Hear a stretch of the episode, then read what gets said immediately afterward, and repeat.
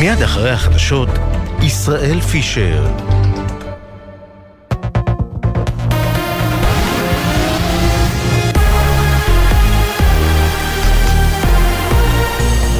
גלי צה"ל השעה 6, שלום רב, באולפן יונתן מודילבסקי עם מה שקורה עכשיו. שר הביטחון גלנט אומר בפיקוד הדרום, חמאס מחפשים מחליף לסינואר. לחמאס אין אמון במפקדים שלהם. זה דבר מאוד מאוד בולט. תחנת חמאס עזה אינה עונה. אין עם מי לדבר כמנהיגות בשטח, והמנהיגות חוץ מחפשת הנהגת פנים. זאת אומרת, יש מכרז של מי ינהל את עזה. אין גורם ששולט, אין גורם ש... אה, שפועל. כוחות משטרה וצה"ל אטמו היום את בית המחבל שביצע את הפיגוע בצומת ראם בשישי האחרון, בו נרצחו שני בני אדם, מדווחת כתבתנו נועה ברנס. ביתו של המחבל פאדי ג'מג'ום במחנה הפליטים שועפאט שבמזרח ירושלים נאטם היום לאחר שרצח שני ישראלים בפיגוע שביצע בשישי האחרון. כוחות צה"ל, משטרה ומג"ב פעלו לאיתום הבית כחלק מהליך הריסתו ולמעצר יעדי טרור נוספים. במהלך האיתום החלה באזור הפרת סדר, בה פורעים יידו אבנים והשתמשו השליכו בקבוקי תבערה לעבר הכוחות שלא נפגעו. הם הגיבו באמצעים לפיזור הפרות הסדר. הכוחות נערכים להריסת בית המחבל בהמשך, לאחר שהתקבל צו הריסה. טיל נ"ט פגע במבנה בקיבוץ יראון לפני כשעה, ללא נפגעים בגוף, כך מוסרת כתבתנו הדס שטייף. מוקדם יותר טיל נ"ט ששוגר מלבנון פגע בשער הכניסה למושב שתולה בגליל המערבי. צוות מגן דוד אדום טיפל בשני נפגעי חרדה במקום. בצה"ל השיבו ארטילריה לעבר מקור הירי ותוקפים גם בשעה זו יעדי חיזבאללה בדרום לבנון. כתבנו בצפון הדר גיציס מוסר שאין הנחיות מיוחדות בעורף.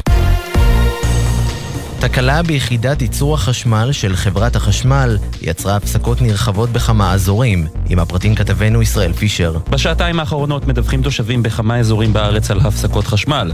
לפי חברת נוגה לניהול מערכת החשמל, תקלה ביחידת ייצור החשמל החדשה בתחנת הכוח אורות רבין בחדרה מחייבת השלת עומסים כדי שלא לפגוע ברשת החשמל. כעת עובדים צוותים מטעם חברת החשמל לתיקון התקלה בחדרה. גורמים עוינים פנו בקשר לצוות מטוס אל על במהלך טיסת החברה מעל שטחה האווירי של סומליה וקראו לו לשנות את מסלולו. בעקבות האירוע החריג הטייסים פנו לגורמים רשמיים והטיסה נחתה בשלום. באל על מבהירים כי לא מדובר באירוע ביטחוני. רשות התעופה האזרחית המקומית של סומליה פרסמה לאחרונה עדכון לכלל חברות התעופה העולמיות באשר להפרעות צפויות בקשר באזור זה. הטייסים עודכנו מראש, כך באל על. כתבתנו עינב קרנר מציינת שהשטח האווירי מעל סומליה מאושר לטיסות חברות ישראליות. ומזג האוויר קר מהרגיל לעונה, הלילה הגשמים צפויים להתחזק ומחר יוסיפו לרדת מדי פעם מצפון הארץ ועד צפון הנגב. במדבר יהודה וים המלח עדיין קיים חשש קל לשיטפונות. לידיעת חיילי צה"ל ברצועת עזה מחברת מטאוטק נמסר כי מחר יהיה מעונן חלקית עד מעונן וירד גשם לפרקים.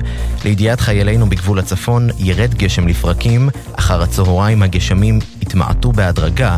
אלה החדשות שעורכת עדן לוי.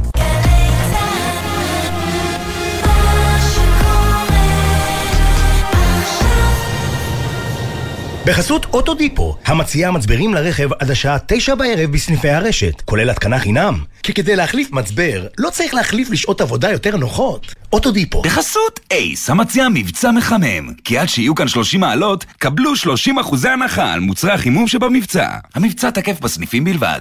אייס. ישראל במלחמה. עכשיו בגלי צה"ל, ישראל פישר עם החזית הכלכלית. שש וארבע דקות בגלי צה"ל, אנחנו החזית הכלכלית. נתחיל מהחדשות הטובות, אחרי שנתיים וחצי בלי יושב ראש קבוע, דירקטוריון חברת החשמל אישר היום סוף סוף מינוי יושב ראש דורון ארבל, לשעבר מנהל רשות המיסים, ללא ספק בן אדם ראוי ומוכשר, לתפקיד היושב ראש, ועכשיו יש לו הרבה מאוד סדר לעשות בחברה, לקבוע אסטרטגיית ארוכת טווח, וכן, לפקח על uh, פעילות ההנהלה שתעשה את כל הדברים שצריך. וזה מתחבר למה שקרה ממש בשעתיים האחרונות. הפסקות חשמל נרחבות בכל רחבי הארץ בגלל תקלה ביחידת ייצור החשמל של חברת החשמל בתחנת אורות רבין בחדרה. נכון, תקלות קורות ואין מה לעשות, אבל רשת החשמל פה בישראל, כדי שתוכל להתמודד טוב יותר עם התקלות האלה, צריכה לעבור שדרוג, בטח בתקופה שבה כל הפסקת חשמל קטנה מעוררת לחץ בגלל השמועות והפחד שהופץ בציבור על uh, היכולת uh, למלחמת סייבר או לפגיעה בייצור החשמל של ישראל, למרות שהגורמים הרשמיים מכירים. אז הנה, דורון ארבל, יש לך הרבה עבודה לעשות בחברה. בהמשך החזית הכלכלית אנחנו נדבר גוד על שוק האנרגיה, איך תשפיע הרחבת אה, מאגר הגז תמר על השוק הישראלי, נסכם חצי שנה על הרכבת הקלה, כמובן שנרים למילואימניקים, נדבר על גל ההתייקרויות במשק, ואיך, ונעשה קצת באסה למי שאוהב שוקולד. אני ישראל פישר, אנחנו החזית הכלכלית, מתחילים.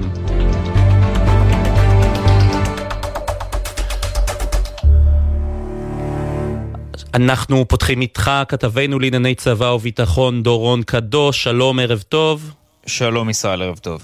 ממש לפני uh, כמה דקות פורסמו דברים שאמר שר הביטחון יואב גלנט, חמאס מחפשים מחליף לסינואר, דברים uh, משמעותיים.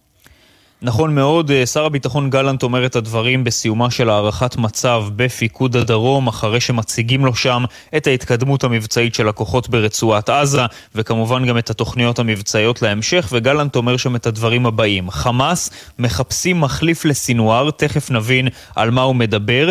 יש מכרז מי יהיה הגורם השולט, תחנת עזה של חמאס לא עונה.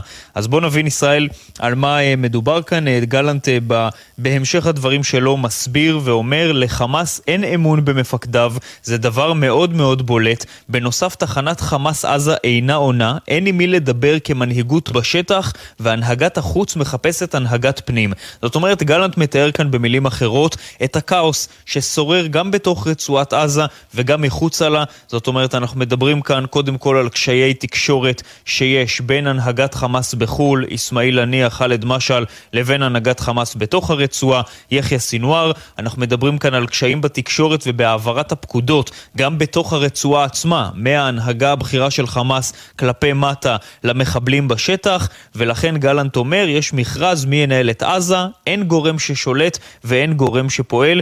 אלה הדברים של שר הביטחון, ואמירה נוספת מעניינת שלו בנוגע למחבלים שנכנעים בהמוניהם. אז גלנט אומר, העמקה של הפעולה בח'אן יונס ממשיכה להוכיח את עצמה. יש 200 מחבלים שנכנעו בבית החולים נאסר, עוד עשרות בבית החולים אל-עמל. המשמעות היא אובדן רוח הלחימה, כך אומר שר הביטחון, זאת אומרת מנסה להציג כאן את ההישגים שצה"ל השיג עד לשלב הזה בלחימה שלו בח'אן יונס, אבל כמובן לא שוכח לדבר גם על השלבים הבאים, ואומר גם את ששת גדודי חמאס הנותרים אנחנו נפרק, אין לנו זכות לעצור כל עוד יש 134 חטופים בשטח. כן, דורון קדוש כתבנו לענייני צבא וביטחון, בהחלט אה, דברים מעניינים. תודה רבה לך. תודה ישראל. והדיווח הזה של דורון מתחבר גם לנושא הבא, הדיווח שארצות הברית שוקלת להעביר כספים לרשות הפלסטינית כדי לתמוך בה, וזאת גם ברקע הדיווחים על אה, רצון שרשות פלסטינית מחודשת או משהו כזה אה, תשלוט בעזה ביום שאחרי המלחמה. כתבנו לענייני ערבים ג'קי חוגי, שלום. שלום ישראל, ערב טוב לך. ערב טוב, אז אנחנו מדברים uh, הרבה על uh, המצב הכלכלי גם ביהודה ושומרון וגם בעזה, איך מה שקורה שם בעצם משפיע עלינו?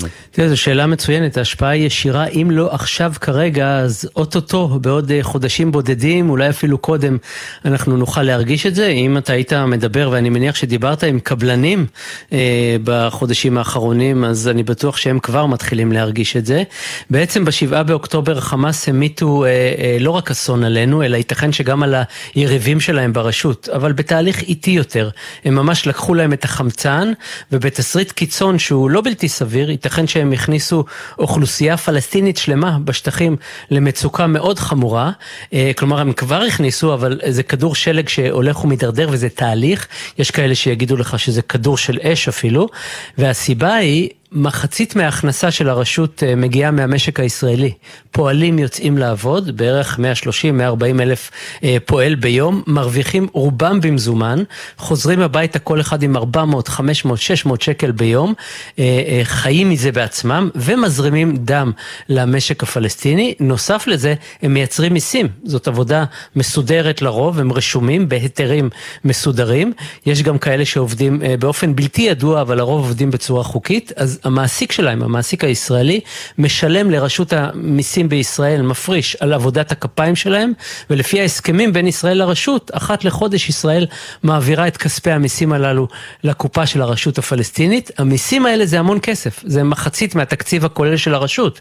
במספרים זה נע כל חודש סכום אחר, אבל נע אה, בימי שגרה נגיד בין חצי מיליארד שקלים ל-700-800 אלף שקלים בחודש, זה לא כולל את השכר היומי של הפועל שדיברנו שדיברנו עליו כרגע. ומאז, אה, וכאן אנחנו מגיעים לבעיה, מאז שבעה באוקטובר יש סגר, ישראל הטילה אותו, פועלים לא מגיעים לישראל, לא יוצאים, נשארים בבית, אלא רק מעטים חיוניים מאוד. וגם כספי. המיסים שכבר אה, שולמו ל- לרשות המיסים בישראל מוקפאים ולא מועברים לרשות הפלסטינית. נכון, מתוך כל מיני שיקולים אלה ואחרים שהם בעיקרם אה, פוליטיים, אז אין הכנסות בשני הערוצים. לא כסף ביד, לא העברות מיסים לרשות. תאר לך שהכנסות המדינה המדינה שלנו, מדינת ישראל, היו נגרעות ב-50% כמעט ביום אחד, והתל"ג היה יורד במחצית. זה מה שקורה להם כבר ארבעה חודשים וחצי.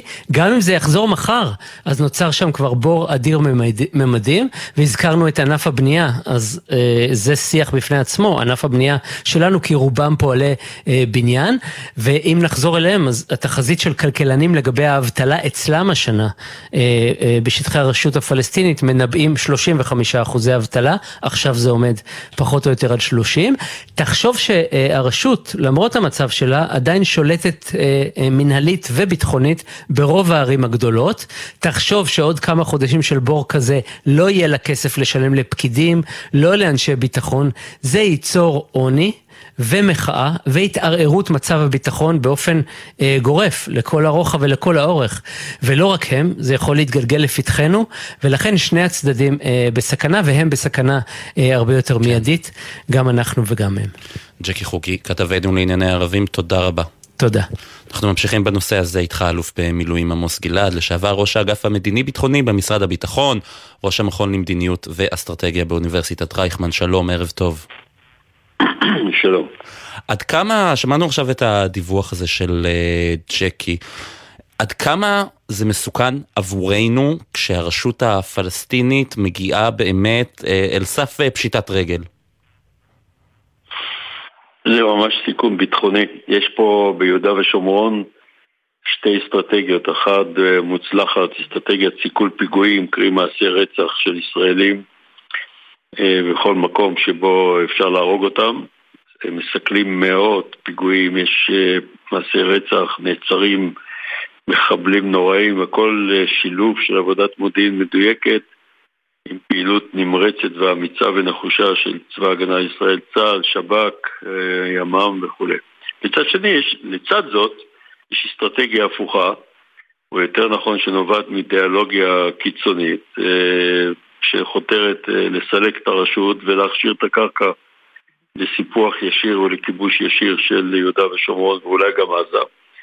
וזה בעיניי אה, פגיעה קשה בביטחון הלאומי, זה גם לא הוחלט בשום מקום, אבל נעזור רגע את הצדדים האלה. כלומר צריך לאפשר לעובדים, צריך לאפשר לעובדים, לפועלים לחזור לעבודה פה בישראל?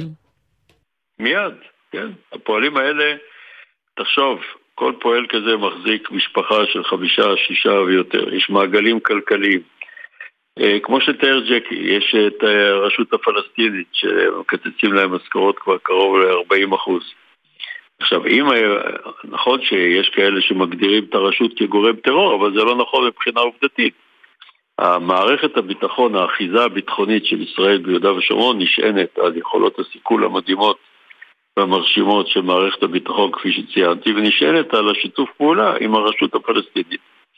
שרואה בחמאס איום, שולטת בערים הגדולות, מחזיקה תחומים אזרחיים שעולים המון רב והם נטל כבד אם אנחנו נצטרך לנהל אותה כמו חינוך, בריאות, ביוב וכיוצא בזה, מחזיקה את הערים הגדולות. עד עכשיו אין אה, מהומות, ואם עכשיו יגיע הרמדאן, שזה כבר מתחיל בעשרה למרץ, במרץ, סליחה, בחודש הבא, מרץ, אז אנחנו נהיה במצב שבו הרשות הפלסטינית, יוקרתה קורסת, הפקידים, הקצינים, קציני הביטחון ממורמרים כי המשכורות שלהם קוצצו קרוב למחצית.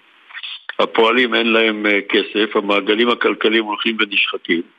ודווקא ברמדאן, כל יום ברמדאן מסתיים באפטר, קרי ארוחת שבירת הצום, וגם ביקורי משפחות ומתנות, והכלכלה שלמה פורחת מזה, ואנחנו כופים עליהם דיכאון, ועל זה תוסיף שיש, אה, אה, שרים כמו בן גביר לאסור עליית מתפללים להר הבית. לא, לא להר הבית, למסגד אל-אקצא. נכון, זה אותו מקום, אבל אני כן. קורא לזה בשמו מוסלמי, לא מניח שהם עולים של בית המקדש. ואם אתה גם אוסר עליהם דתית, וגם אתה פוגע בהם כלכלית, וגם אתה משפיל אותם, וכל זה ללא סיבה ביטחונית. היום מערכת הביטחון מסוגלת לסנן ולבדוק את הכשירות ואת הסיווג הביטחוני של כל פועל אה, באשר הוא, הטכנולוגיות מאוד השתפרו, השיתוף פעולה בין ארגוני הוא יוצא מן הכלל. ולזה תוסיף שגם uh, יש uh, כוונה להעביר את הניהול של המגזר היהודי, של חצי מיליון יהודים ומעלה, לידי אדם שייקרא סגן ראש המנהל האזרחי, אזרח שיהיה כפוף לסמוטריץ' וברור מה הוא יעשה. כלומר, אנחנו סוללים את הדרך לפצצת תבערה ענקית. יקרה או בתחילת הרמדאן, או במהלך הרמדאן, או בסופו, או במועד אחר. עכשיו, עוד מילה אחת, כשאתה מחבר לזה את הרגשות הדתיים שעולים וגואים אה, בזמן אה, צומת, בצום הרמדאן במיוחד, אז זה גם קשור לעולם המוסלמי. אז מה אנחנו עושים פה? אנחנו פוגעים בביטחון של עצמנו בשם אידיאולוגיות אה, קיצוניות שהם הכוח הפוליטי שמניע בניגוד לביטחון הלאומי של ישראל. אבל יבואו אליך הפוליטיקאים ויגידו, הנה, בטבח של שבעה באוקטובר, חלק מהמשתתפים בטבח היו פועלים שעבדו בישראל, אספו מידע על הקיבוצים, כן. אספו מידע על השטח. אנחנו בסך הכל רוצים למנוע מכך שזה יקרה בתל לא אביב ובירושלים. כן, אבל זה לא נימוק רציני. הפועלים שבאו מ... מעזה הם באו מחמאסטן, אלה שבאים מיהודה ושומרון הם באים משטח שהוא בשליטה בינתיים, באחיזה מאוד נמרצת שלנו, אם זה אחיזה מודיעינית ואם זה אחיזה מבצעית, ועד היום במבחן הניסיון זה לא קרה ולא מצאו כמעט אה, מחבלים בקרב אלה שקיבלו אישורי אה, מעבר או אישורי עבודה, אלא מחבלים זה בדרך כלל שב"חים, כלומר שוהים בלתי חוקיים שלא צריכים להסתנן לפה, צריך לעשות הכל שלא יסתננו. אלה האנשים המסוכנים, ולמה הם לא קיבלו אישורים?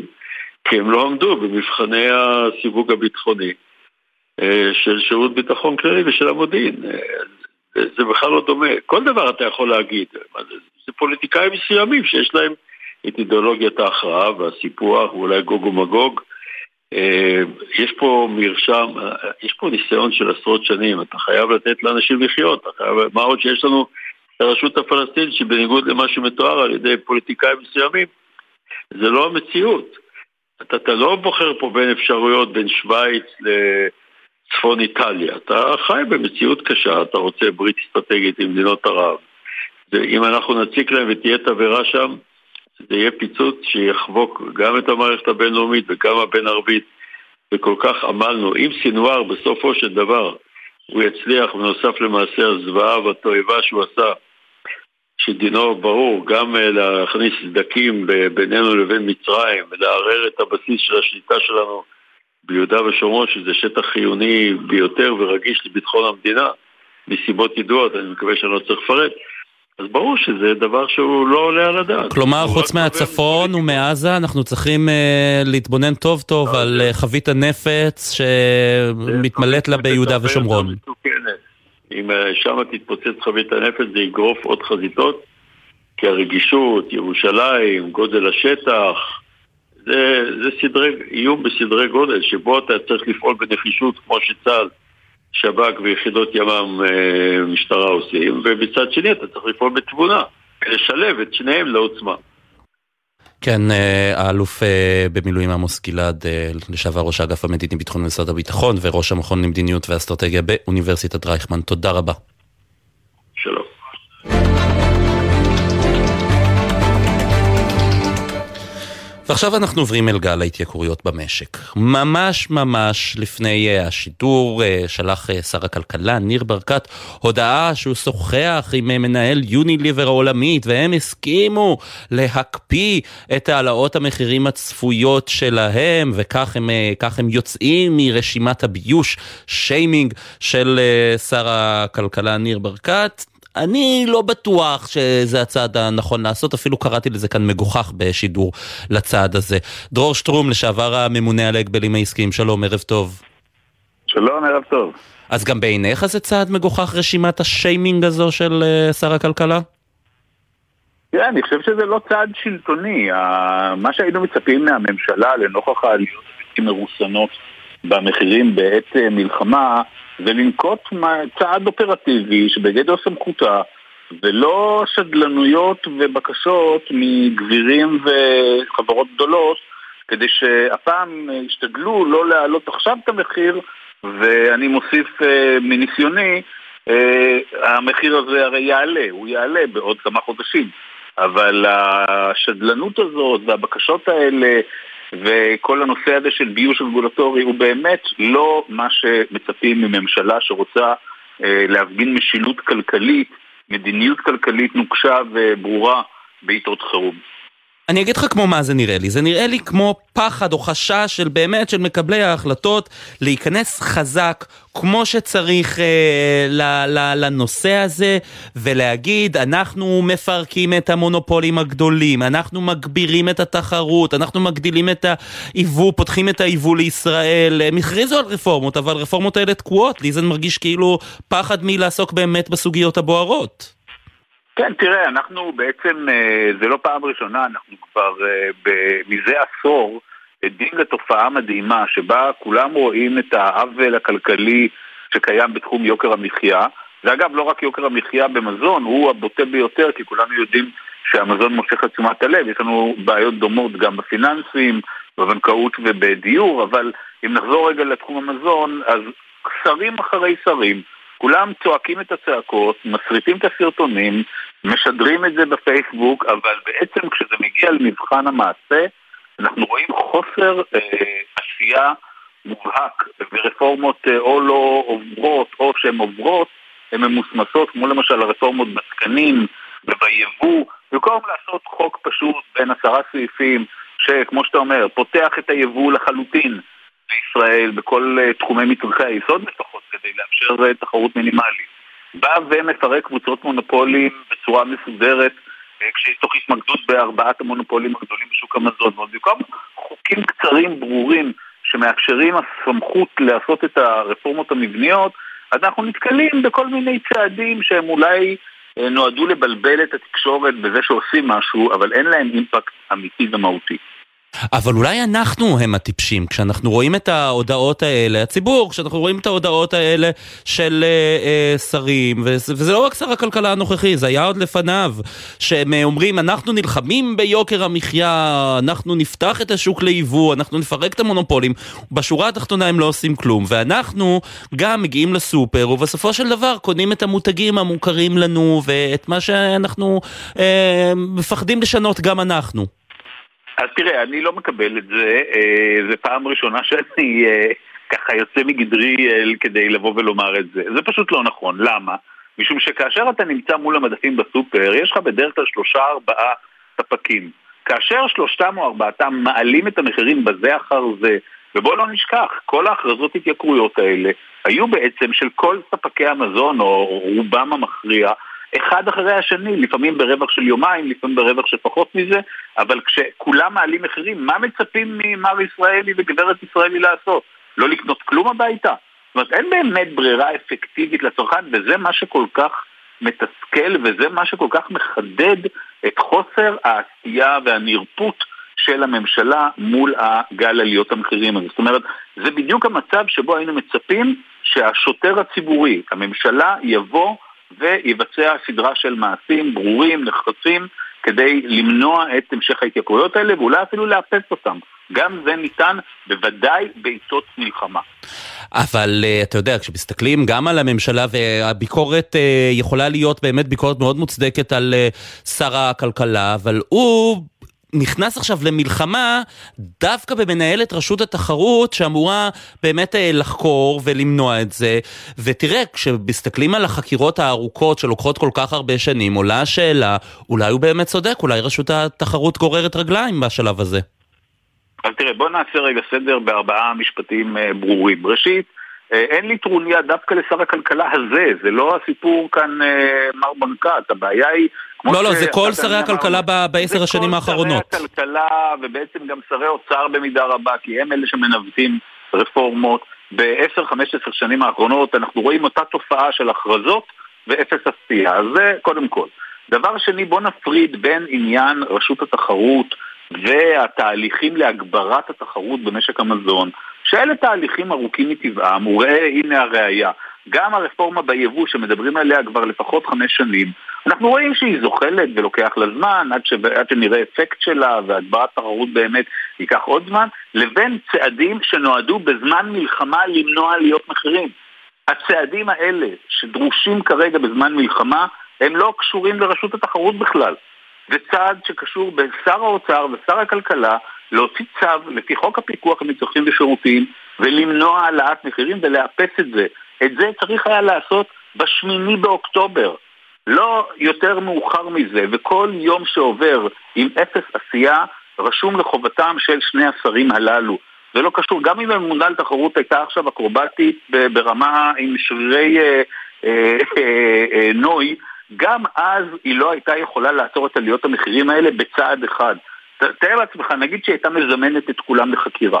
אז הדבר הזה היה בדיוק כמו שקרה בעבר, מקשה, מקפיא, מעכב את עליות המחירים האלה, אבל בסוף, בלי צעד שהמדינה באה ואומרת, אסור להעלות מחירים בזמן מלחמה, שום דבר לא היה קורה. טוב. אותו מבנה היה נשאר, אותם מונופולים היו נשארים. הרבה יותר קל לפרסם רשימות uh, שיימינג, מה אני אגיד לך? כן, ולצאת עם עוד צעד יחצני, שבאמת לא עושה שום דבר, אבל אולי עובר טוב ברשתות החברתיות.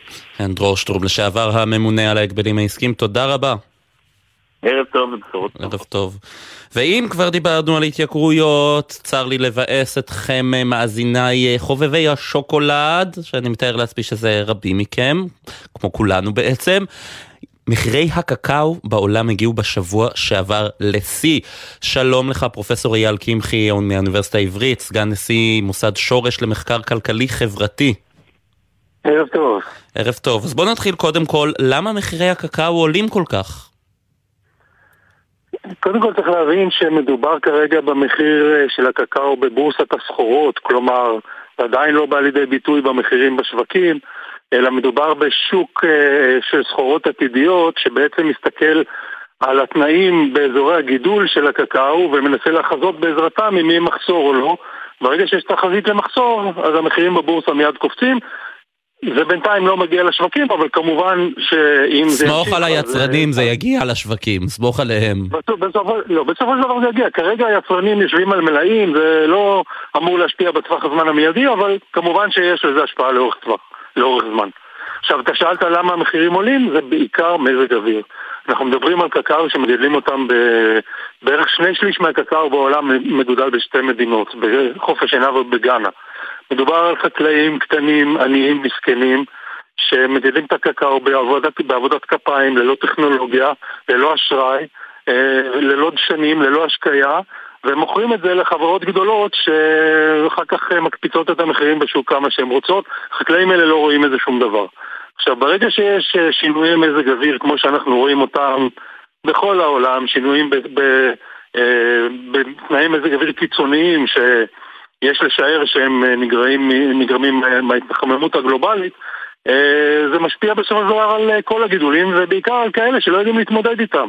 אז יכול להיות שההתחממות הגלובלית יכולה להוביל לכך שבעוד, אני יודע, עשור, שניים, שלושה, קקאו יהיה מוצר ממש נדיר? אני לא חושב שיהיה נדיר, אבל אתה יודע, כשמשתנים תנאי מזג אוויר במקום אחד, הגידולים לפעמים הולכים למקום אחר.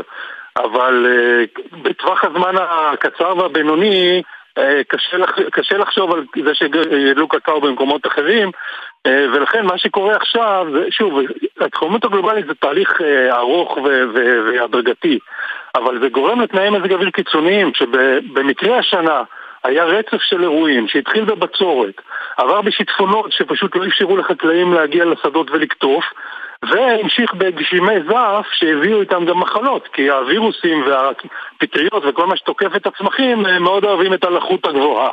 אז הצירוף של כל הדברים האלה הביאו לחשש ממחסור, ואותו חשש מיד הקפיץ את המחירים בבורסה.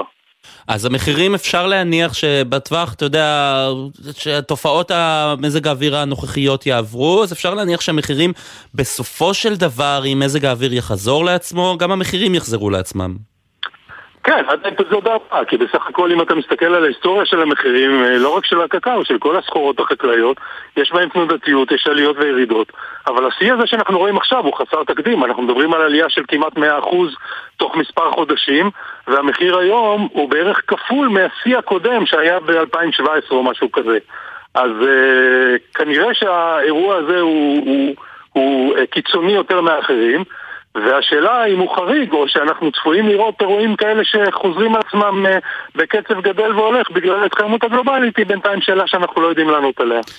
כן, זה, אה, צריך לעקוב אחרי זה, זה מעורר חשש, בטח אצל חובבי השוקולד, כולנו, כמו שאמרתי, פרופסור אה, אייל קמחי מאוניברסיטה העברית, סגן נשיא מוסד שורש למחקר כלכלי חברתי, תודה רבה. בבקשה. אנחנו יוצאים לכמה, לכמה הודעות ומיד אחר כך נדבר על הבחירות לרשויות המקומיות, תשעה ימים עד הבחירות. נדבר על אסדת הקידוח תמר שמרחיבה את uh, הפקת הגז שלה, יש לזה משמעויות גם עליכם. אתם שומעים גז? אל תיבהלו, זה חשוב מאוד מאוד, זה נושא שחשוב מאוד להעלות. אנחנו נציין חצי שנה לרכבת הקלה וכמובן נרים למילואימניקים ולזכויות שלהם. מיד חוזרים. אתם מאזינים לגלי צה"ל. קאטה גרופ במבצע לעמיתי קרנות השוטרים. הטבות בלעדיות על 16 המיזמים בפתח תקווה. כוכבית 9816 ובאתר קרנות השוטרים. קרנות השוטרים עמיתי מועדון חבר, ימים אחרונים להטבות ייחודיות על דגמי יונדאי 2024 מבית קולמוביל עד 23 בפברואר. לפרטים כוכבית 3805 או באתר מועדון חבר, בתקווה לימים שקטים יותר. זה הכל בשבילך,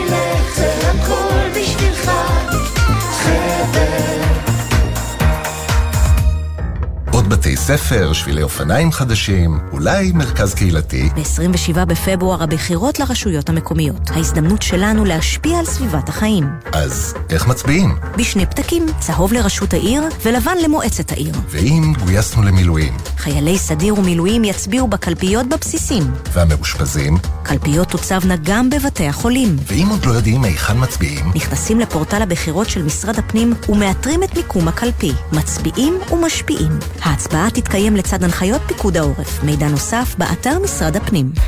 גלי צה"ל, מדברים מהשטח, שומעים מהשטח. אנשים שנולדו לפני שנת 1990 לא מכירים את זה. הגענו עד לעוטף, לכל היחידות שמשנעות את כל הדברים לתוך הרצועה, כדי שכולם יוכלו לשמוע את הבית. היינו שומעים אותך, היינו שומעים את אילנה דיין. כשאתם שם בפנים אתם מרגישים אותנו מאחורה, מחבקים אתכם? וואו, ממש, ממש. כמה סוללות צריך לדבר הזה, אני אפילו לא יודעת. זה לא יספיק, קח כל הקופסה. סומכת עליך שזה יגיע לכל החיילים בפנים, שישמעו, אוהבים אותם. אני יכולה לתת לך חיבוק, מותר לי? תודה, תודה בהצלחה לכולכם. תודה. גלי צה"ל, פה איתכם, בכל מקום, בכל זמן. עכשיו בגלי צה"ל, ישראל פישר עם החזית הכלכלית. חזרנו אליכם ועכשיו אנחנו תשעה ימים לפני הבחירות לרשויות המקומיות. רוצים להגיד uh, שלום לך, מריה ג'ריאס, שלום. שלום. Uh, את uh, מנכ"לית מכון שיטה למדיניות מקומית, ואתם עשיתם סקר על איך דחיית הבחירות המקומיות משפיעה על המתמודדים. אז תגידי לי, מה מצאתם? נכון.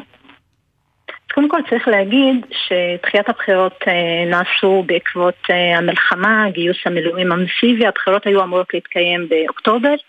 הבחירות לרשויות המקומיות למעשה הן בחירות שמתקיימות פעם לחמש שנים, בדרך כלל מערכת אה, פוליטית מאוד יציבה. אה, הפעם באופן חריג, בעקבות המלחמה הבחירות נדחו מאוקטובר לפברואר שבוע הבא, והסקר נערך בקרב מועמדים ומועמדות בבחירות לרשויות המקומיות, גם במגזר הכללי וגם במגזר הערבי. ביקשנו למעשה לבדוק איך דחיית הבחירות והמלחמה משפיעות על מועמדים ומתמודדים, והדבר המרכזי שגילינו בעקבות הסקר זה שהדחייה וגם המלחמה עצמה וסדר היום החדש בעקבות המלחמה משפיעים יותר על נשים מאשר על גברים. כלומר, למה זה משפיע יותר על נשים?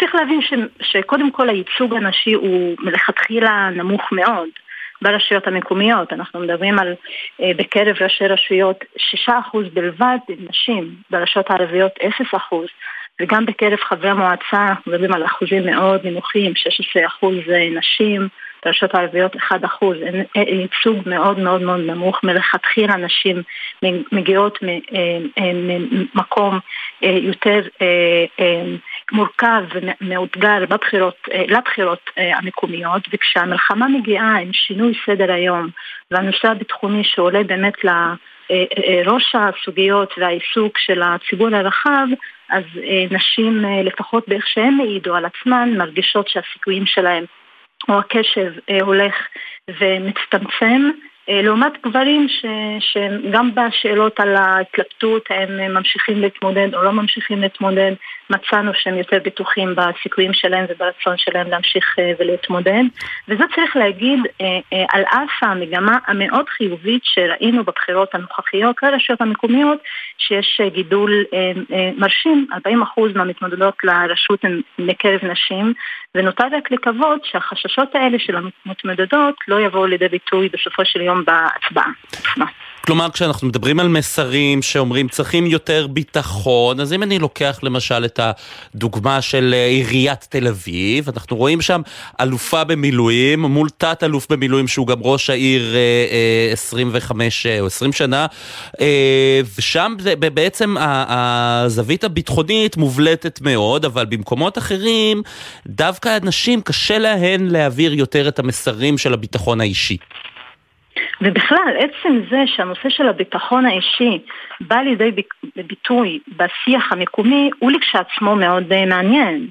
כי גם שאלנו את המתמודדים ואת המתמודדות וראינו שבאמת זה הנושא הראשון שהמתמודדים מבקשים להתאים את המסרים ואת הקמפיין שלהם סביבו ופה אה, אה, אפשר להגיד שבשנים האחרונות הרשויות המקומיות הוכיחו את עצמם גם בקורונה וגם במלחמה פתאום המרחב המקומי מתגלה כיותר רלוונטי במלחמה כל הסיפור של כיתות אה, כוננות אה, שהן היו יותר אה, זמינות מהצבא ובשיח על אבטחת מוסדות חינוך, כל זה בסופו של יום הרשות המקומית היא זאת שנמצאת בחזית והעיסוק הזה של הציבור הרחב, תחושת האיום מביאה למעשה לעיסוק אה, בנושא של ביטחון אה, אה, אישי בזירה המוניציפלית ואת זה אנחנו שומעים באמת ממתמודדים ומתמודדות בכל הרשויות המקומיות שמבקשות להתאים את הקמפיין שלהם ואת המסרים שלהם לצרכים שעולים אה, אה, מהשטח. היינו עדים בשנה שעברה, וזה נמשך גם השנה, צריך להגיד,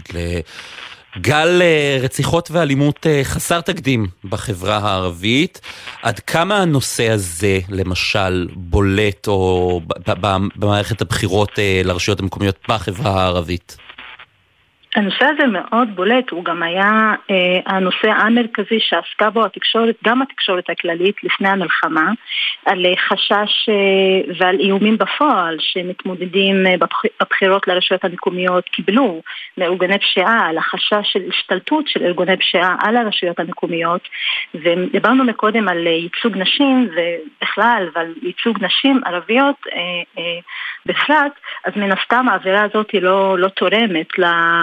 ל, ל, באמת ל, ליכולת ל, להתמודד. ושאלנו גם אה, בקרב מתמודדים ברשויות הערביות האם באמת הנושא של ביטחון בא לידי ביטוי גם בקמפיינים שלהם וגם פה מצאנו שהנושא הזה נמצא בראש סדר העדיפות, גם הסיפור של הפשיעה, אבל גם אה, עלה הנושא של החשש מזליגה של אה, אמ, מתחים בין יהודים לערבים לתוך הרשויות הערביות ומה התפקיד של הרשות המקומית בהרגעת הרוחות, בלייצר שיתופי פעולה. זאת אומרת, גם המלחמה ומצב החירום שאנחנו נמצאים בו היום, ובטח כל הנושא של ארגון ארגוני פשיעה, אה, הרשות המקומית משחקת תפקיד מאוד מאוד מאוד מאוד חשוב בלתת מסגרות לצעירים חסרי מעש, כן. ולייצר תהליכים שהם יותר תקינים ופחות חשופים להתערבויות של כל מיני ארגונים, אג'נדות ומקשר לארגוני פשיעה. כן, זה בהחלט חשוב מאוד. מריה ג'ריאס, מנכ"לית מכון שיטה למדיניות מקומית, תודה רבה. תודה, תודה.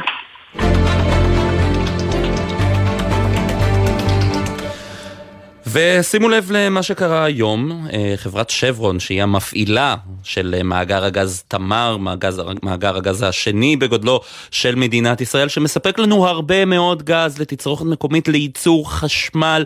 אה, אז שברון הודיעה היום שהיא קיבלה החלטת השקעה סופית. על הרחבת המאגר, הרחבת בעצם יכולת הייצור של המאגר, וזה בהמשך לדיווח אה, משבוע שעבר של אה, חברות השותפות בתמר, שנחתמה התקשרות עם חברה מצרית להגדלת כמויות הייצוא. מצד אחד אומרים מי שאומרים שמדובר בצעד חיובי מאוד, מחזק את ישראל גם כלכלית וגם בזירה הגיאופוליטית, כי הנה אנחנו נותנים למצרים את מה שהם צריכים, והמצרים תלויים בנו באיזשהו אופן, ומצד שני, יש מחקרים שמראים שבעוד לא כל כך הרבה זמן, עוד 25 שנה, לא יישאר לישראל מספיק גז לצרכים שלה, לייצור החשמל שלנו כאן, ואז ישראל תצטרך להתחיל לקנות גז ממקומות אחרים, וזה יהיה ממש ממש ממש יקר, וזה אומר זינוק במחירי החשמל. אז uh, אנחנו רוצים לשוחח בנושא הזה איתך, חן הרצוג, הכלכלן הראשי של BDO. שלום, ערב טוב. ערב טוב. עד כמה הצעד הזה שעליו הודיע היום שברון ובעצם כל החברות השותפות במאגר הגז תמר הוא חשוב?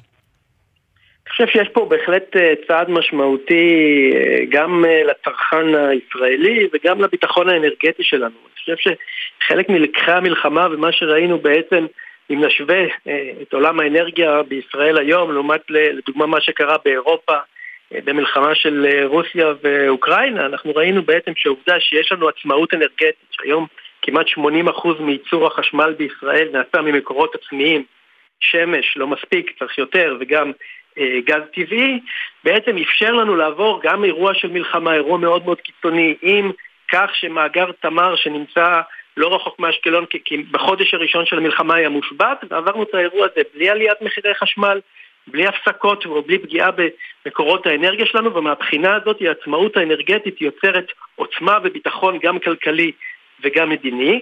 ובעצם אם אתה מסתכל על ההחלטה הזאת, מה אומרים לנו?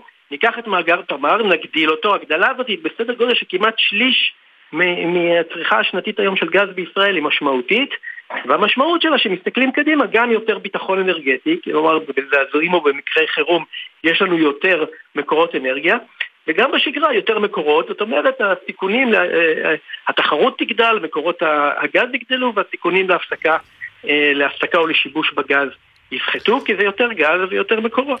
כן, אבל יש את מי שמסתכל באמת לטווח הארוך, הרחוק. אומרים, אומר, בישראל, אני מדבר על חברת נוגה, חברת ניהול uh, מערכת החשמל, שאומר, uh, בישראל צריכים להקים עוד הרבה מאוד תחנות כוח ב-20 השנים הקרובות. זה אומר שהם יצטרכו הרבה יותר גז, וזה אומר שאם אנחנו נמשיך לייצא כל כך הרבה גז, לנו כבר לא יישאר מספיק גז לייצור שלנו, ואנחנו נהיה חשופים מאוד לזעזועים עולמיים. ואני מדבר כי עוד לא מצאנו עוד גז, אמנם יש מכרז אה, רביעי לחיפוש גז שיצא לדרך, אה, וכבר יש את התוצאות שלו, אבל עוד לא מצאנו עוד גז במימי הים התיכון. אז אתה צודק שבאמת אחד מהאתגרים שלנו הוא לנהל בעצם את ה, מצד אחד את הצורך ואת החובה שלנו לייצר יתירות היום ולהוריד את המחירים והייצוא הוא זה שמאפשר לייצר את הרזרבות האלה, את היתירות שבמקרי חירום מצילים אותנו, ומצד שני גם לוודא בעצם ולדאוג לדורות הבאים. אני חושב שחלק ממה שאנחנו צריכים לדאוג לדורות הבאים, אה, א', שיהיה להם מספיק גז, אבל גם אה, לא פחות מזה, שיהיה להם עתיד ירוק יותר, ולבנות יותר אנרגיות מתחדשות, ואנחנו בהחלט רואים את הרבה מדינות באירופה שהולכות למדיניות שאומרת 2050 נט זירו, 2050 בעצם אנחנו יודעים להגיע לעתיד שהוא כולו, או רובו ככולו מתבסס על אנרגיות מתחדשות, ולכן כשאנחנו מסתכלים מה, בראייה קדימה אנחנו בהחלט צריכים לשלב בין כל היעדים האלה. להבטיח אה, עתודות גז לדורות הבאים, להבטיח תחרות ויתירות היום כדי שבעצם נוכל למצות את פוטנציאל הכלכלי שלנו, במיוחד בתקופות כאלה של משבר, וגם לקדם יותר באגרסיביות אנרגיות מתחדשות צריך להגיד, צריך לזכור שישראל לא עומדת ביעדים אה, שהיא קבעה אלא לאנרגיות מתחדשות. אני עושה רגע פרומו למחר, מחר אנחנו נשוחח פה בתוכנית ממש עם אה, אה, דורית בנט, ממש בנושא הזה לקראת כנס האנרגיות המתחדשות אילת אילות, אתה בוודאי מכיר את זה, אז אני עושה פרומו למחר, אבל אם אנחנו מדברים גם על הנושא הזה של התמהיל האנרגטי, איך יכול להיות 2024 שישראל עדיין שורפת כל כך הרבה פחם? שהוא מזהם, מלכלך, תשאל את התושבים שגרים אה, בחדרה, בגבעת אולגה, שם בשכונות הסמוכות לתחנת הכוח אורות רבין, איך יכול להיות שאנחנו עדיין שורפים כל כך הרבה פחם? אז אני חושב שזה באמת אה, מחדל, זה גם מחדל אה, סביבתי. וגם מחדל כלכלי, כי בסופו של דבר אנחנו כולנו הצטערנו לראות את מחירי החשמל עולים בתחילת השנה ב-2.7%, וחלק גדול מהעלייה הזאת נובעת מכך שהממשלה לא עמדה ביעדים שלה להפחתת השימוש בפחם. היו צריכות בעצם ארבע יחידות פחמיות בחדרה להיסגר כבר ב-2022, באמצע 2022, לעבור לייצור בתחנות מודרניות מתקדמות בגז שהן הרבה יותר זולות וגם הרבה יותר נקיות, אה, וכמובן יעדי אנרגיות מתחדשות שלא עמדנו בהן, ולכן בעצם לאירוע הזה של מדינה קובעת יעדים ולא עומדת בהם יש מחיר כבד. מה, אתה מופתע מזה, חן? המדינה קובעת יעדים ולא עומדת בהם, זה מפתיע אותך באמת? נו. תשמע, אני חושב, אני חושב שדווקא אם אתה מסתכל על, ה, על, ה, על, על האירוע הזה של ההחלטה הזאת עכשיו להרחיב את ההפקה במאגרים של אה, תמר, אתה רואה בעצם שאם המדינה לא מפריעה, אז, אז יזמים עסקיים, ותראה, זה, זה, זה בהחלט החלטה לא טריוויאלית, שאתה מסתכל היום במציאות הביטחונית והגיאופוליטית.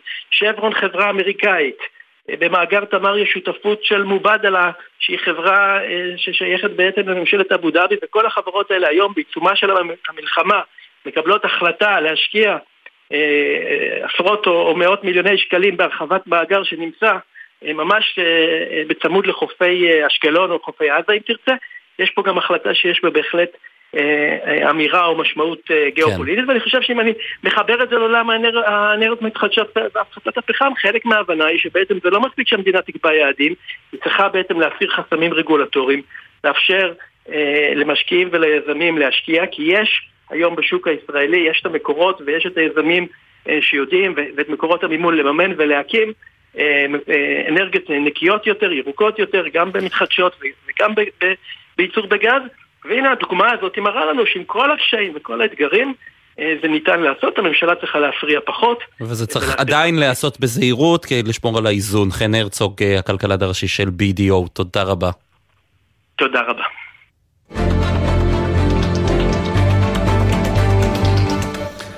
חצי שנה, חצי שנה מאז שהחיים שלי הפכו להיות הרבה הרבה הרבה יותר טובים. אני גר סמוך לתחנה של הרכבת הקלה בתל אביב. גלי צה"ל, אולפנים ביפו, נמצאים סמוך לתחנה של הרכבת הקלה, ובאמת, אני לא צריך להציז את האוטו, לחפש חנייה, לזהם. השאלה היא, כמה אנשים כמוני כל כך אוהבים את הרכבת הקלה? כתבנו לענייני תחבורה, גל ג'רסי, שלום. שלום, שלום ישראל. כן, אז אה, במענה לשאלתך, אה, לא מספיק אנשים אולי נהנים מהרכבת אה, כמוך. אני אוהב את זה שיש לי מלא מקום לשבת, כן? האמת אין מקום לשבת, אבל עדיין זה עדיין לא מספיק עמוס. הצפי, נזכיר, היה בערך 250 אלף נוסעים בשיא של הרכבת, ועכשיו אנחנו עומדים על קרוב ל-80 אלף נוסעים, כלומר בערך שליש, לא מה שציפו לראות, אבל כן מזהים איזושהי עלייה. ברגע שפרצה המלחמה אה, זה צנח לכמעט 20 אלף נוסעים ביום, לאט לאט זה עולה וכרגע אנחנו בכמעט 80. שוב, זה לא מספיק בכלל, כן יש כמה נקודות אה, אור. אה, אחד הוא שרוב הנוסעים מאוד מרוצים מהרכבת, אבל יש פה בעיה גדולה שכשמדברים על הרכבת הקלה חייבים לדבר עליה, והיא עניין נסיעה מעל הקרקע. אם אנחנו אה, אה, מסתכלים על מה נטע צריכים ללמוד מהנתונים הדי מאכזבים האלה, הם שחייבים לספר, לשפר את הנסיעה מעל הקרקע, קודם כל בסנכרון מול רמזורים, אם נסעת מעל הקרקע. זה עוד לא קורה, זה, זה עוד לא, לא קורה. קורה, זה ממש לא נסביר, קורה. נסביר, זה אומר שהרכבת עדיין עומדת בצמתים כאילו היא רכב פרטי, שזה בדיוק מה שניסו למנוע, וגם מהירות הנסיעה עצמה, שכרגע מטעמי בטיחות, לפי מה שאני מבין, היא עוד לא אה, במקסימום שלה, כלומר מעל הקרקע. מתחת לקרקע אני מבין שרוב הנסיעה היא חלקה, אה, הנוסעים אה, מרוצים, אבל מעל הקרקע עדיין יש הרבה בעיות, וצריך לדבר על זה כי זה אה, מאוד מאוד חשוב לקווים הבאים, לקו הירוק והסגול שעתידים להיפתח אה, מתישהו, אולי... אה... מתישהו, אם אני לא טועה בירוק יהיו רק שלוש תחנות תת-קרקעיות, בסגול הנסיע- הכל יהיה מעל הקרקע. רוב הנסיעה שם, מעל 90 אחוז היא מעל הקרקע, ובמידה ולא יתקנו את זה, אף אחד לא ייסע ברכבת הזאת, זה ברור. אף אחד לא ייסע במידה ולא יתקנו, ונקווה שזה ייקח אה, פחות זמן לתקן את כל התקלות ממה שלוקח בקו האדום. צריך, בטח אחרי העיכוב שלקח אה, בשביל לפתוח את הקו האדום, ציפו פה למוצר הרבה יותר מוגמר. אני מבין שבהנהלת אה, נטע כן מאוכזבים מהמספרים, אבל כן יחסית רגועים שברגע שיביאו את הרכבת לביצועי השיא שלה, זה ישתפר ויתאזר. וגם לפי מה שאני מבין, מצפים גם ממשרד התחבורה קצת לדחוף יותר אנשים להשתתף ברכבת. יש למשרד התחבורה את הכוח לעשות את זה, ואני מבין שבנטע לא מספיק מרוצים מכמות הדחיפה של משרד התחבורה לרכבת. אני מקווה, הרכבת הקלה, אני, אני, אני אולי היחיד, אבל אני מת עליה. אה, גל, ג'רס, גל ג'רסי, כתבנו לענייני תחבורה, תודה רבה. תודה לך ישראל. מטבע חוץ. כן, זה הזמן שלנו להסתכל על מה שקורה בעולם, ועכשיו דונלד טראמפ סופג אה, קנסות אה, משמעותיים. אה, כתב חדשות החוץ ברק בטש, אתה איתנו. שלום ישראל. כן, תשמע, עכשיו זה לא רק עכשיו, אנחנו מדברים כבר על כמה חודשים, כמה תביעות אזרחיות, אבל זה פשוט נמשך, זה לא נגמר, אנחנו יודעים כבר כמה כתבי אישום יש לטראמפ והם רק מתווספים עם הזמן. וההערכה היא שצפוי צפוי לפחות עוד אחד. אז כן, בית המשפט בניו יורק ביום שישי הטיל קנס על הנשיא לשעבר, נשיא הברית לשעבר דונלד טראמפ, בסך 354 מיליון דולר. Uh, זה לאחר שהוא קבע שהנשיא לשעבר ניפח את uh, שווי הנכסים שלו. Uh, זה היה משפט מאוד מהיר, משפט גם מאוד מאוד... אה, לא, לא מסובך, אה, שבסופו הכריע שופט אחד, לא היה חבר מושבעים, היה שופט אחד, שטראמפ ניפח את הנכסים שלו, הוא אמר, יש פה התעלמות מהעובדות, ברמה שהוא טען שכמעט אה, יכולה להשתוות לשקרנות פתולוגית, לרמה של אדם שלא מודע לשקרים שלו. הוא אומר, טראמפ עלול לשלם יותר מ-400 מיליון דולר עם ריבית, זאת אומרת, הסכום עוד לא סופי, וזה מתווסף לעוד תביעה אזרחית שיש כנגדו, תביעת דיבה לשון הרע. העיתונאית אי ג'ין קרול שתבעה אותו אה, בטענה שתקף אותה מינית לפני כ-30 שנה, טראמפ עדיין מכחיש את הטענות. בבית המשפט, בית המשפט כבר בחודש מאי קבע שאכן טראמפ תקף אותה מינית, הוא מאז מכחיש, לא, לא מוכן להודות בזה.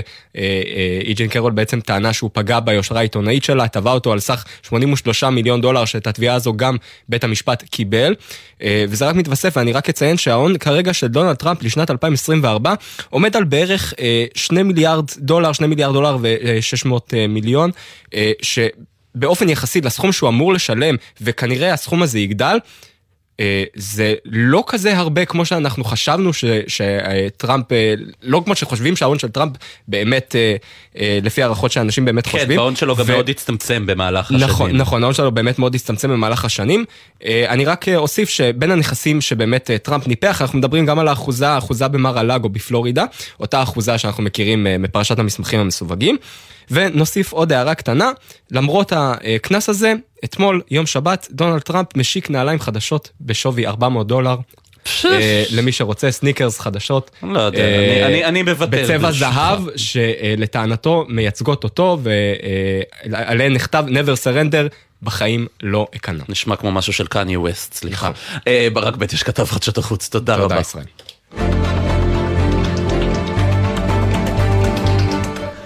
ועכשיו אנחנו עם המילואימניקים. קודם כל נגיד לבעלי עסקים מהדרום, מהצפון, או של מילואימניקים, אנחנו מזמינים אתכם לשלוח אלינו מייל ל-glz.כלכלית ב-c שטרודל gmail.com glz.כלכלית כרוכית gmail.com גם כדי שנעלה אתכם ונרים לעסק שלכם וגם אם אתם רוצים אה, להגיב על אה, מה שנאמר פה בשידור, הערות, הערות יתקבלו בברכה ועכשיו אנחנו עוברים ל... מילואימניקים שיצרו מחשבון לחישוב מענקי מילואים.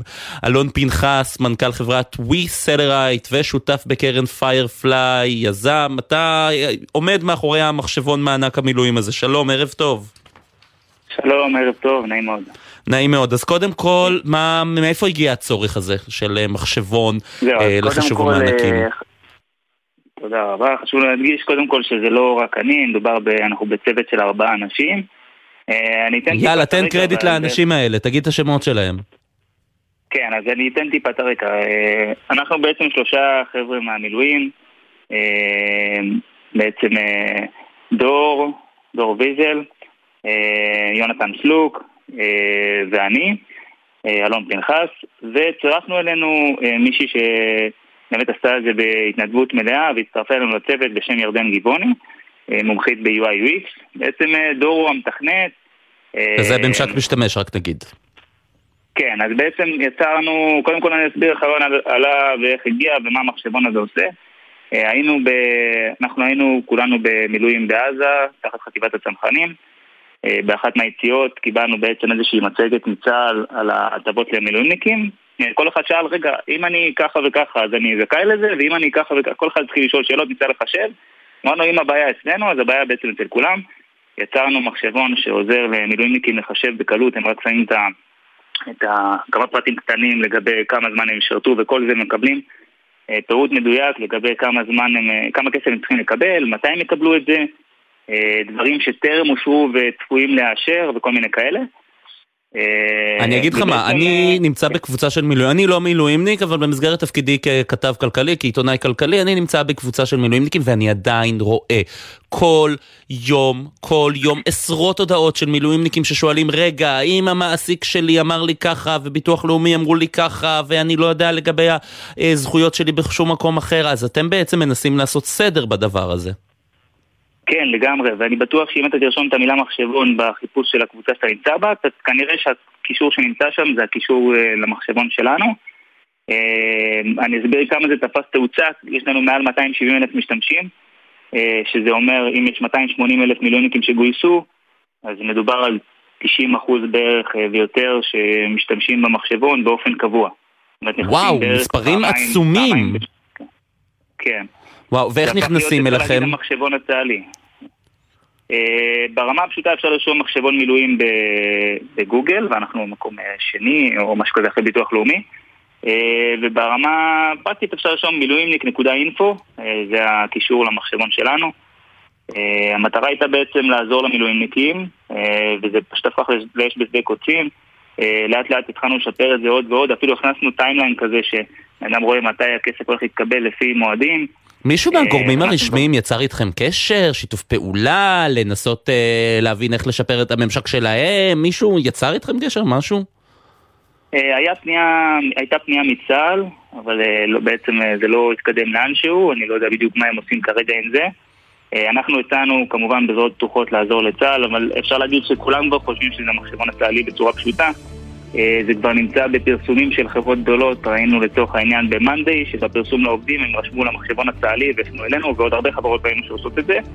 אז אה, אפשר להגיד שזה הפך להיות המחשבון הצה"לי בצורה כזו או אחרת. וואו, אז אה, תחפשו מחשבון מילואים, מילואימניק.אינפו אמרת אלון, ותמצאו את זה, תדעו מה הזכויות שלכם, זה חשוב מאוד, אל תוותרו על שום זכות. אלון פנחס, תודה רבה לך. תודה, תודה. כל טוב, ערב טוב. ערב טוב, אנחנו מסיימים את החזית הכלכלית היום, נגיד תודה לנועה ברנס שערכה, אורי, אורי שרון הפיקה, דניאל שבתאי על הביצוע הטכני, בפיקוח תומר גולן, בדיגיטל יוסי ריס, מיד אחרינו טלי ליפקין שחק, אני ישראל פישר, אנחנו החזית הכלכלית, שיהיה ערב שקט ושלב, נתראה מחר.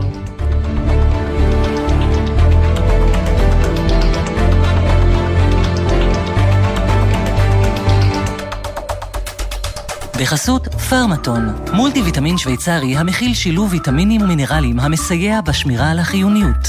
פרמטון, כי במיוחד עכשיו כולנו צריכים חיזוק. אתם מאזינים לגלי צה"ל. בחסות אייס, המציע מבצע מחמם. כי עד שיהיו כאן 30 מעלות, קבלו 30 אחוזי הנחה על מוצרי החימום שבמבצע. המבצע תקף בסניפים בלבד.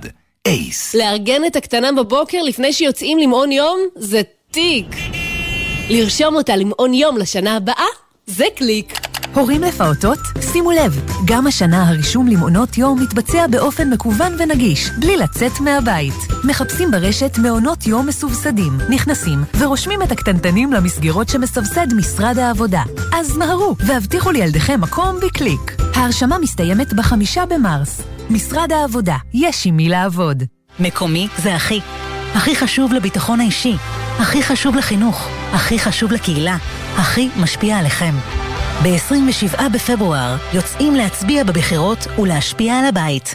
מרתון ירושלים יוצא לדרך, והפעם סידרנו לכם גם הנחות ללילה במלון. מבצעים בלעדיים בבתי המלון לרצים ולמשפחותיהם. הריצה מאתגרת, אבל ההרשמה פחות. אז רוצו להירשם באתר מרתון ווינר ירושלים. והפעם רצים וגם ישנים. יום שישי, 8 במרס, עם ישראל רץ, ביוזמת עיריית ירושלים, הרשות לפיתוח ירושלים ומשרד ירושלים ומסורת ישראל. יש אישה אלכס לובנוב, בתשע בבוקר הקשר איתו ניתק, ואשתו מיכל, אמא של תום בן השנתיים, הייתה אז בחודש הרביעי להריונה. ארבעה חודשים אחרי מיכל כבר לקראת סוף ההיריון, ואלכס עדיין חטוף בעזה. הוא יודע שמחכה לו עוד בן, אני יודעת שהוא נאחז במחשבה הזאת מאוד. ותום? יש לו הרבה פעמים התקפים שהוא מתחיל להגיד הרבה פעמים אבא, אבא, אבא. הוא מבטא את עצמו בזה שהוא מתחיל לחפש אותו. אנחנו בעצם הולכים, מסתכלים על תמונה, נותנים נשיקות, ואז הוא נרגע עד הפעם. בפעם הבאה שהוא שואל עליו. גלי צה"ל, פה איתכם, בכל מקום, בכל זמן. מיד אחרי החדשות